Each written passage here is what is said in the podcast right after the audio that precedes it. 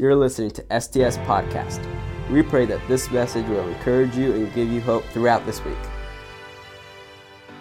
Good morning. Good morning. Good morning. Good morning. It's good to see you all this morning. How many of you in here just graduated high school? Anybody? Okay, a few of you. How many of you that, and I know we have a lot of others that are not here, did you receive some letters and some encouraging notes and cards and maybe and all of you probably have experienced this for your birthday or some kind of accomplishment. You probably received some type of letter or a card, and maybe, just maybe, a little check in there, a little gift card, something like that. That kind of, uh, you might have said, that's pretty cool. And, but in that card, in that letter, whatever it might have been, more than likely, you were encouraged by whoever it was that sent you that card. I personally have, if you ever send me a card or if you ever hand me a card, a note of encouragement, I always keep it. I have boxes over the years of where students have given me a letter or a card or thank you for coming to something that I keep. And you might go, Hoarder, what are you doing? But I love to take those cards out occasionally and look at them. When I get down or discouraged, to pull that out and to read that note is very encouraging. And more than likely, you've done something like that. Maybe you keep cards that people, anybody keep cards that people send to them? Yeah. Yeah. Even when you send me a Christmas card with your really nice family photos and stuff like I've got shoe boxes of those things that I keep. And I can remember when some of y'all were really little, okay? And able to pull them out and go, oh, that's really cool. It's really cool to see how family grows, how an individual grows. But I want to ask you, how many of you have received a really, really encouraging letter recently or a, or card to encourage? Anybody? Outside of the graduates? Anybody? Okay, yeah. All of us, more than likely, recently have received something. Might have been a few months ago, a few weeks ago, whatever. But you know that that letter or that text, listen, I know that we live in a world today where people text each other and stuff like that. Um, but whatever it might be, it might have been that you pulled that out maybe to read it again, or you thought about it, or you thought they said something in there that really, really encouraged you, and it meant a lot to you. And one of the things that I brought this morning, uh, girls, I don't know if you know this, but with dudes, we keep our valuable things in shoe boxes. Uh, girls have pretty boxes or whatever that they might store stuff in, but for me, I've always put my valuable things in a shoebox. And what's in this shoebox, I wanted to just tell you this morning. These are letters that my wife, the box is full of them, but my wife wrote me when we were dating. There was a thing back during the day. Megan, do you remember this? Writing letters to Ryan and Ryan writing you back. When I met Monica, she was a senior in college when we first started dating. And there were no cell phones. There were no, obviously, no texting, no social media, none of that. And we wrote what is called this thing called a letter. And I would, she was in Dahlonega, I lived in Conyers, and I could not wait when I got this from Dahlonega, Georgia, and I would see three pages of, le- or two and a half pages of letter. And I would read this letter, and this was a letter that she had written while she was actually sitting in an English class. Should have been paying attention, but she's writing me a letter on November 12th, 1990.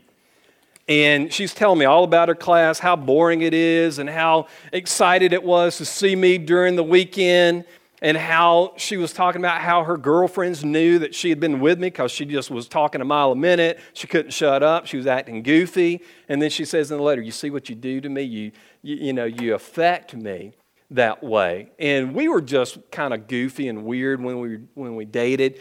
But the thing that I looked forward to all the time was I mean, she would send me a little I miss you card with a teddy bear on it, whatever. All of those type things. And I would keep them.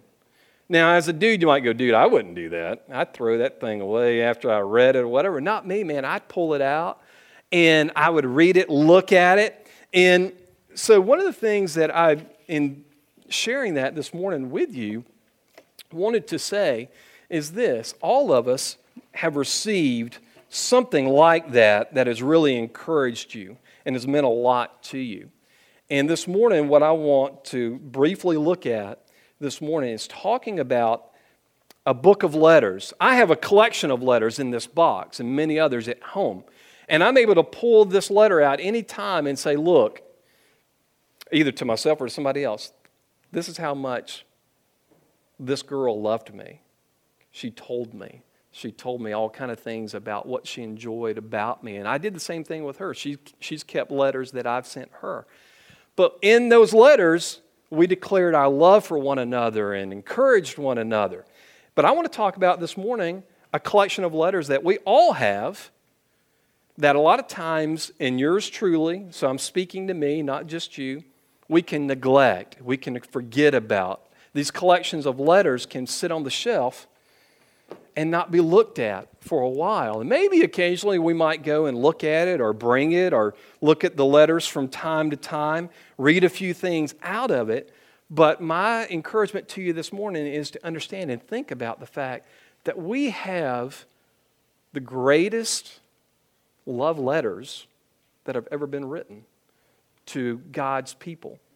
And this morning we're going to be looking at, I'm not going to read the whole chapter, but we're going to be looking at Luke, and there'll be a couple other verses we're going to look at.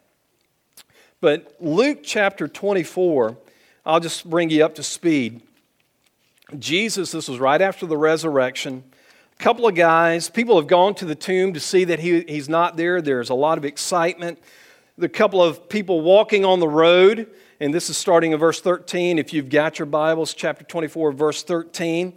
And it says this it says that the very day, two of them were going to a village named Emmaus, about seven miles from Jerusalem. Now, again, remember, this is right after the resurrection. And they were talking with, that, with each other about all these things that had happened. And while they were talking and discussing together, Jesus himself drew near and went with them. But their eyes were kept from recognizing him. And as Jesus walked around along the road with these guys and was talking with them, it, on down in the verse, it says in verse 25, and it says, he's talking to them a little bit, explaining about some things, about what's been going on, what they should have understood. And he says to them, O foolish ones, he says, and he said to them, O foolish ones, and slow of heart to believe all that the prophets have spoken, was it not necessary that the Christ should suffer these things and enter into his glory? And check this out it says, In beginning with Moses and all the prophets, he interpreted to them in all the scriptures the things concerning himself. Jesus, we know when we looked at the scripture, as far as not only did he know scripture, he used scripture. And he was telling them about himself and that he didn't have the New Testament, he had the Old Testament. And he was pointing to the fact that the Old Testament, the prophets were talking about him, pointing to him.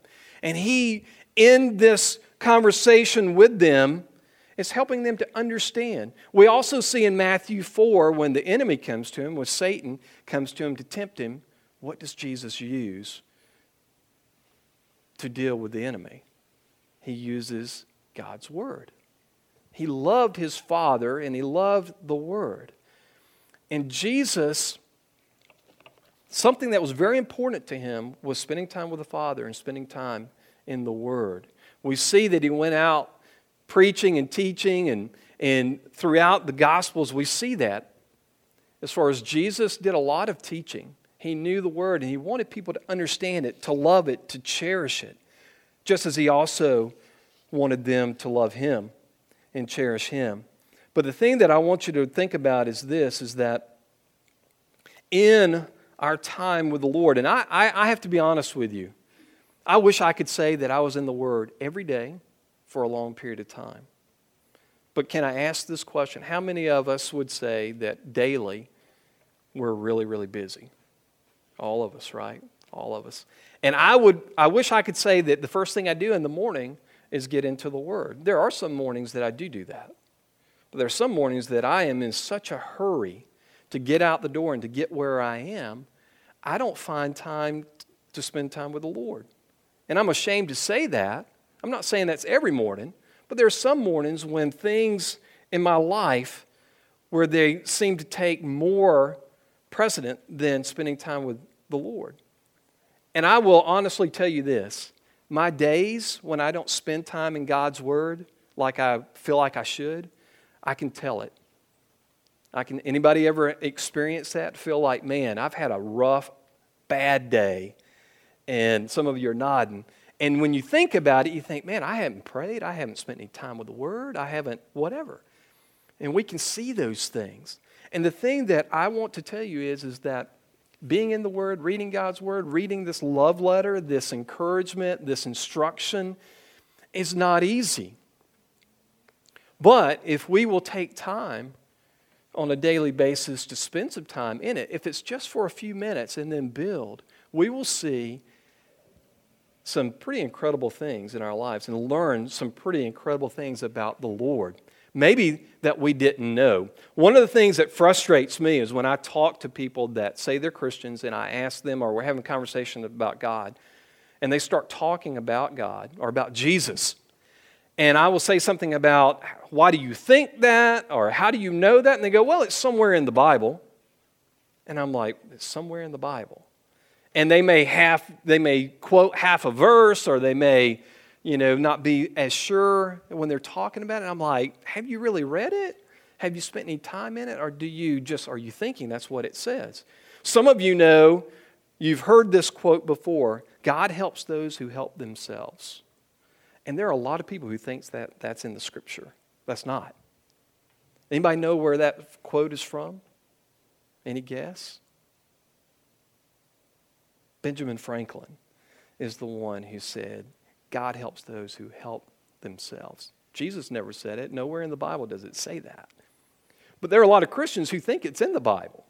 And I'm not making fun of them, but to me, that's sad to know that that's not even in the scriptures. That was Benjamin Franklin, who we don't even know if he really trusted Christ or not. But my point is this is that one of the things that, and we're going to get into, and I'm going to give you four points in just a second about being in God's Word. And this is not to say, you're not in it, you should be in it, you better get with it. That's not what I'm up here to tell you. I'm talking, if nobody else is in this room, I'm talking to me. I'm talking to me because I need this to be mindful of this. In 2 Timothy, it tells me this, and if, if you have your Bible again, you can check it out. 2 Timothy chapter 3, verse 16 and 17 says this. All scripture is breathed out by God and profitable for teaching, for reproof, for correction, and for training in righteousness, that the man of God may be complete, equipped for every good work. Some people say, well, that was just to Timothy. Paul was writing this letter to Timothy, and Timothy was going to be a pastor, and Paul wanted to. No, this is for all of us. What God's word is profitable for. So many things. And uh, uh, if you're anything like me, there are times I forget that. And it's not a how to book, it's not a manual of, oh, let me see how I can fix these things. Now, I'm not saying that there's not instructions, there are, about how we're to live our lives. But somebody kind of, sometimes people treat it like a, just an instruction manual rather than getting into it, reading it, delighting it, delighting in it. And so Paul, in writing Timothy, says, hey, it's, it's so profitable for so many things. And then in Hebrews 4.12, it talks about that the Word of God is what? Do you know what Hebrews 4.12 says? Anybody? Hebrews 4.12 says this, For the Word of God is living and active. That's different. Stop and think about this. That's different than anything about any other book. It's living and active. Think about in John, the first chapter. In the beginning was the Word, and the Word was with God, and the Word was God. God's Word is living and active. And the author to Hebrews says, For the Word of God is living and active, sharper than any two edged sword, piercing to the division of soul and of spirit, of joints and of marrow, and discerning in thoughts and intentions of the heart it goes deep, it can cut sharply, it can do the surgery that we need in our lives that when we see sin, God's word goes into operation. When we confess our sin to the Lord and when we spend time with Him and in His Word, God's Word, I don't know about you, but there are days when I'm thinking things or I'm saying things or I'm acting in a way, and, and literally a scripture will pop into my head. Anybody ever had that? Some of you probably say, Yeah. A scripture will pop into my head, and it'll be whether it's something of trust in the Lord with all your heart and lean not to your understanding, all your ways acknowledge Him, and He shall direct your paths. When I'm confused, when I'm upset, a verse like that may pop into my head. Mark, you're trusting in yourself. The Holy Spirit brings it to my mind and reminds me that the Word of God and through the power of the Holy Spirit and this relationship that I have, He's the one that guides me, not me trusting in myself. So here's what how many of you have ever heard of Charles Spurgeon? Not Spurgeon, Spurgeon. Charles Spurgeon said this. He says, As the rain soaks into the ground, and this is what, when I read this, I was like, I need to pray this. As the rain soaks into the ground, so pray to the Lord to let his gospel soak into your soul. So, as the rain soaks into the ground, so pray to the Lord to let his gospel soak into your soul. I don't know about on your side of town yesterday, but on my side of the town, it was beautiful yesterday. Blue skies, it was hot. I was outside working in my yard, and I've got a pretty big backyard that has a lot of work that needs to be done on it, and I was working on it. And um, even though we've been having a lot of rain, this one particular area, I took out my tiller and I was out there tilling for about an hour, just trying to get the ground a little bit more where I could plant some seed and some other type of grass that I need in this area. And right after I did that, it started pouring down rain. And then it eased up, and there was like this soaking rain. You know, when it pours down rain, what happens to the, when you do something like that with the ground? What happens to the dirt? Normally, what? Kind of washes away if it's pouring down. But if you get a good soaking rain, just a not too hard, not too soft, it just does something to that soil. And over a period of time.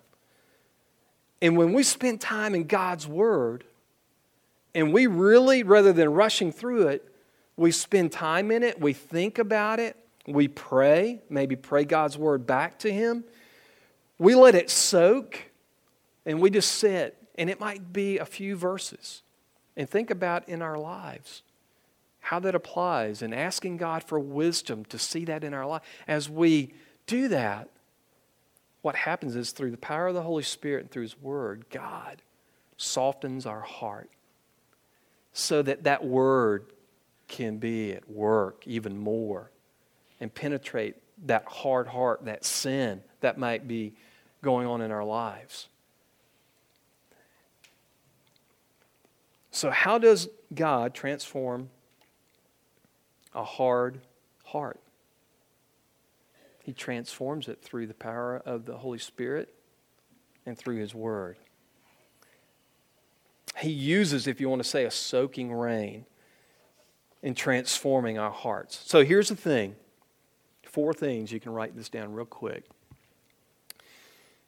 I want you to think about this kind of as an illustration, how many of you love to cook? Anybody love to cook? Okay. Some of you do. Some of you might be budding uh, or aspiring chefs. But how many of you love steak or pork loin or any of that? Yeah, I'm getting some, yeah. And how many of you, maybe not you, but your mom or dad, they take that steak, that piece of pork loin, whatever it might be, and do they just throw it on the grill and cook it up? What do, do they do some special things with it? Might they maybe they put it in a some type of sauce and just let it sit? Anybody's parents do that? Marinade in it, let it soak in there. What happens, Cole, when it's just sitting in there? What's it doing? What's the meat doing? I mean, not that it's doing, but I'm just saying, what's happening to the meat? Yeah. It's getting into that meat and adding flavor. It's more than just a glaze. The longer that meat sits there in that marinade, the more that meat is absorbing, or at least more than what it normally would. And it's taking on that marinade. And so here's the thing about I want you to think about that as far as like you would take a piece of meat and put it in marinade. I want you to think about getting into the Word. Just as you would take a piece of meat and you know that in, in order for it to take on that marinade, it has to get in it. And it can't sit on the surface of it. It has to. So the first thing is, you have to get into the Word. You have to. You can't take the scriptures and just, you know, everybody says this, but put it under your pillow or carry it around with you. It's not going to be absorbed. You've got to get into it. You've got to, just like you guys might study for an exam, some of you are up till 1 o'clock, 2 o'clock in the morning studying for exams. And that exam is going to briefly help you meet your objective, and, and that's to get an A. But it's very short lived. But you'll study for hours. And the next thing I'm going to say is not pointing at anybody and saying, if you're not doing this, shame on you. But I want you to think about this, and I, I have to say this to me. I'm the child of a king, and he's written me something, and he's given it to me. And this is for me to know more about him and to be more like him and to live like him. But I don't spend as much time, and I do spend time but if I want to be more like Jesus, and I'm not going to have anybody raise their hands because I would assume everybody in this room, when I say, How many of you want to be like Jesus? I would assume all of us would say, Yes, I do. To love like Him, to serve like Him. But the truth is, is that if we want to be like somebody, we have to spend time with them. And there have been people in my life that I've been around that, man, I can tell they're in this. And they're not perfect. They're not, they're far from perfect. But I can tell you they're in this because I see and I hear a lot of Christ by how they live their lives, how they love me when I don't deserve to be loved, how they serve when other people are not doing those things, how their outlook in life is so different when disastrous things are happening in their lives. How can somebody who has the world co- coming down all around them have peace and joy in the midst of those things? Lose a child, lose a home, lose a spouse, be themselves ill for long, and be joyful it's because of this. It's through their relationship with Christ, and it's through the power of the Holy Spirit, and it's through knowing God's Word that sustains them. But getting into it, you got to get into it. Study it, love it, enjoy it. And if you say, Mark, I don't, pray that you would. Pray that you would. Because I will tell you this I don't know how somebody can say they love Jesus and they don't love His Word or they don't desire His Word. And I'm not saying that happens overnight, that's over a period of time. I'm not what I used to be when I was in high school when it came to the Word of God. But as my relationship grew with the Lord, my love for God's Word grew. And so please don't walk out of here saying, well, you know, Mark said I'm not a Christian. There could be somebody here who doesn't know the Lord. And that may be why you don't desire God's word. And I have to be honest with you to say that. If you care nothing about this, if you care nothing about it, you might need to examine your life and really ask yourself do I really know Jesus? If you care nothing about this. The second thing is get under it. You got to get in it you got to get under. You've got to say and have an attitude of, This is my authority. I place myself under it. Regardless what the world says, regardless what my friends say, this is my authority. I place myself because I know Christ and I love Him. This is what He's given me. He's given me the Holy Spirit and He's given me His Word to say, This is what I'm up under my heart surrenders to the, the Lord and to His Word. You got to get under it as you take that meat and you submerge it and you get it in there for a long time. And when you see that, as you do, again, with a piece of steak or whatever, the longer, the more it absorb, uh, absorbs.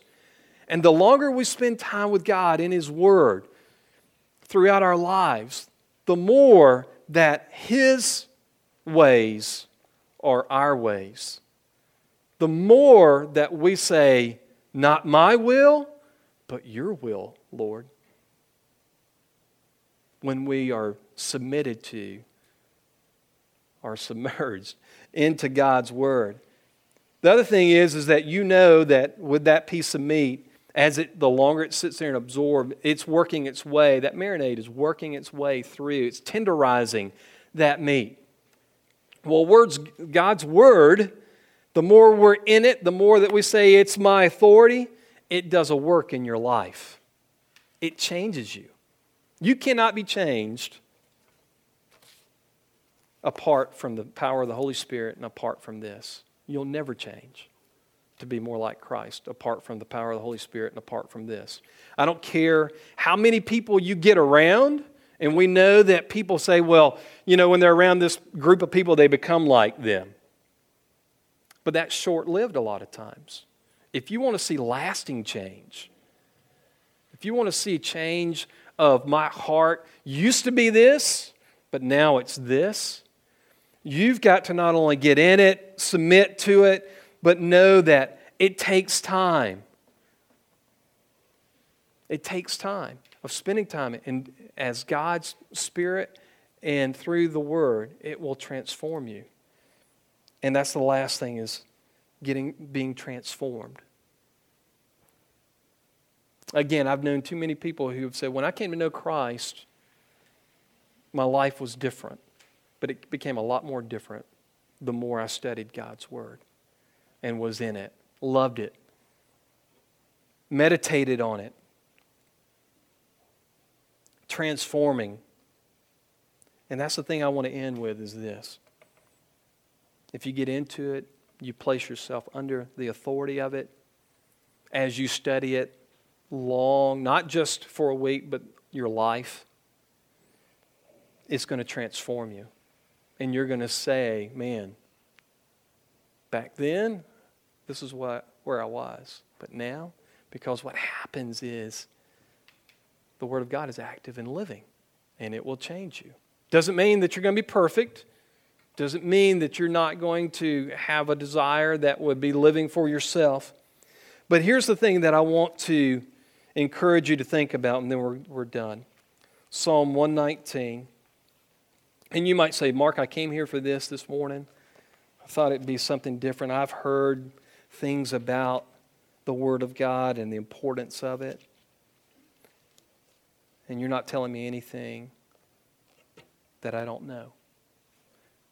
So here's my question because I've said those things in my mind, in my heart. I've heard this. I know this, got it down. Then why? If we know those things, and I'm speaking to me, if nobody else hears it, then why are we not different? If I know that God's word will change me, why do I, do I not spend time in God's word?